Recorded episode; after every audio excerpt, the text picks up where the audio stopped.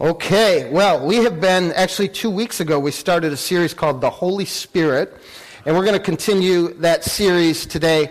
And one of the main reasons, there's actually a couple um, that we really wanted to cover this, this series is, first of all, we want more of Him. We want to experience and encounter more of who He is and what He has for us. And uh, secondly, the reason we're singling the Holy Spirit out, because he is a part of the Godhead, the Father, Son, and Holy Spirit, is because he's the most misunderstood of the three. And, you know, actually about a year ago, we did a, a, series specific to Jesus. We've done a series on the Father. And right now, we just want to focus on um, learning more and getting to know more about Holy Spirit. Um, because he is an amazing God. And, and so we want to, we want to talk about him and, and learn about him. And, and so the challenge two weeks ago was to take a blank page approach.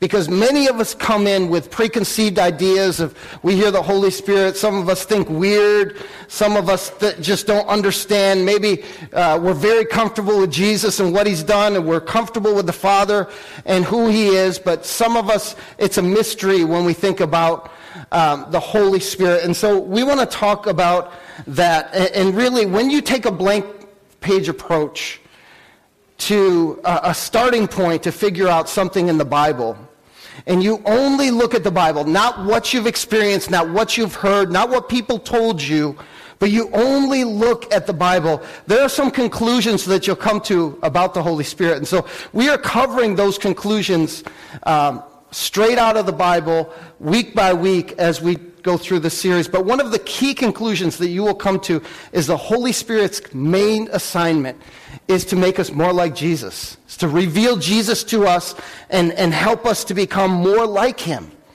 And so um, it's very exciting if you want to become more like Jesus, you know? Uh, and so I, I'm excited about him and his activity even here today.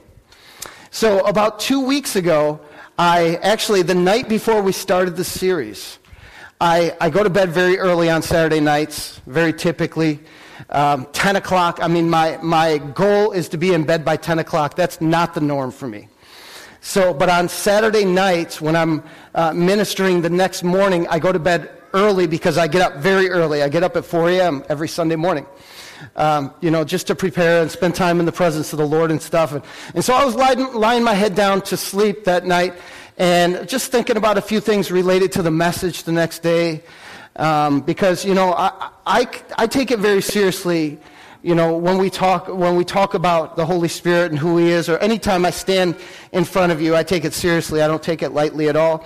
And so I was just pondering a few thoughts, and all of a sudden I heard two words out of the blue. I wasn't thinking on this topic at all, but the two words were one service. One service, and I'm thinking, what? I'm thinking, you know, uh, I'm thinking through the message, and it had nothing to do with the message, but the two words were one service. And so um, I, I, I, I, held on to that for a couple days. I didn't talk to anyone about it. On Monday morning, I mentioned it to my wife. Um, and, and, I just began thinking through that, and, and I felt like it was so clearly the Lord saying it's time as a church to go to one service. So you, you perhaps, if you're on our emailing list, got received an email mentioning that we're going to one service starting next week. Next week, there will not be a 9 o'clock service or an 11 o'clock service. There will be a 10 o'clock service. And after that service, we're going to the church picnic. And from that, every Sunday from then on out, we are meeting at 10 a.m right here. It is, this place is going to be full. It's going to be electric. The atmosphere is going to be pregnant with the presence of God. I'm very excited. And it is all God. It was God's doing. I, I, I didn't plan that at all. I didn't plan that. Sometimes he has to just shock me into things because I'm slow moving on things. You know what I mean? And he shocked me into things. But I, I, only tell you that story, first of all, to remind you, but second of all, to say that the Holy Spirit is alive and well. He spoke to me that day. And, and I trust that He is speaking to you and that you're growing in your ability to hear Him. Um, because He's a lot closer to us than we realize. And He desires to be in a greater relationship, more closer, intimate relationship than we give Him credit for. And we, we see as we look through the Gospels, the life of Jesus, he, everything he did was tied to an activity of the Holy Spirit. We see, we see the Holy Spirit um, involved in his conception. He was conceived by the Holy Spirit. He was led by the Holy Spirit. He cast out devils and healed by the Holy Spirit. And so we see the activity of the Holy Spirit um, involved in all of his life, even in his resurrection. And so if Jesus needed that level of intervention in his life to be who he was called to be, I think we do too. All right? So, my heart again, blank page. Let, let's just go after what the Bible says about him and see, uh, see where this leads us. And, and there's this one particular verse that's been on my heart all week. It's just been gnawing at me because I could have read it a hundred times probably. And it never stood out to me as much as it has this week as I was preparing this message. And it's in 2 Corinthians 13, 14. If you do have the Bible app, we have a notes section in there that you could follow along. There's notes in there, there's an outline in there. All the scriptures, scripture references are in there. Um, but 2 Corinthians 13, 14, and we're going to look at it in two different versions. First, the NIV, which we use as the basis, uh, as our Bible references here at Faith Chapel. It says this May the grace of the Lord Jesus Christ and the love of God and the fellowship of the Holy Spirit be with you all. And, and that caught my attention when you think about it. Because, you know, we, we're somewhat familiar with the grace of Jesus Christ. We're, you know, he, he's, it's His grace, it's, it's an undeserved gift to us. You know, we, we didn't deserve that gift. That's grace. It's an undeserved gift. It's uh, that undeserved gift to us that has brought us into the family of God. You know? It, it, it, was his sacrifice. And then it goes on to say the love of God. That's the Father. You'll see the Trinity right here in this one verse. The grace of the Lord Jesus Christ, the love of the Father, or the love of God. The Bible says, For God so loved the world that he sent his one and only Son. You know, I love you guys, but I would never send my son. You know what I mean? And I'm thankful I don't have to.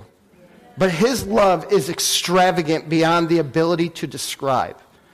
The Father's love is extravagant. It's an extravagant, amazing, deep, and powerful love for us. And it goes on to say, so it talks about the grace of the Lord Jesus Christ, the love of God, and the fellowship of the Holy Spirit. And we use that word fellowship to mean connection, relationship, intimacy. Um, you know, and when I saw that, I'm thinking, wow, it is God's desire, as Paul's writing to the Corinthians. He says, may, they, may these things be with you all. It is God's desire, as Paul writes, that we have fellowship with the Holy Spirit. It doesn't say fellowship with the Lord Jesus Christ. It doesn't say fellowship with the Father. And that, that intrigued me when I, when I saw that. And I want to show you in the message version that same verse, which just brings it home even more. It says this The amazing grace of the Master, Jesus Christ, the extravagant love of God, the intimate friendship of the Holy Spirit be with all of you. Do you see that? The intimate friendship of the Holy Spirit be with all of you. So today, I've titled my message, a friend of God. We sing the song, I am a friend of God. And, there's an invitation for us to grow in a deep relationship with the Holy Spirit. He is my friend. And I want him to be your friend. I want, I want you to grow into the knowledge and understanding of who he is and what he's come to do in your life. I want your relationship, our relationships, to be growing with him as the awareness of the scriptures reveal that he desires to be in fellowship, in intimate friendship with us. And so, um, Jesus, we're going to look predominantly at a, a few chapters. In, Jesus introduces the Holy Spirit in John chapter 14. And it's interesting because in John chapter 14, and just prior to that, he washed the disciples' feet. They, uh, they have the Last Supper together. This is literally Jesus' last evening on the face of the planet. And somewhere after the washing of the feet and somewhere after the Last Supper, he begins this dialogue, chapters 14, 15, and 16 of the book of John, about the Holy Spirit. And, and he's telling his disciples, listen, I'm about to go. I, I'm going to leave you, but I am going to send another one like me.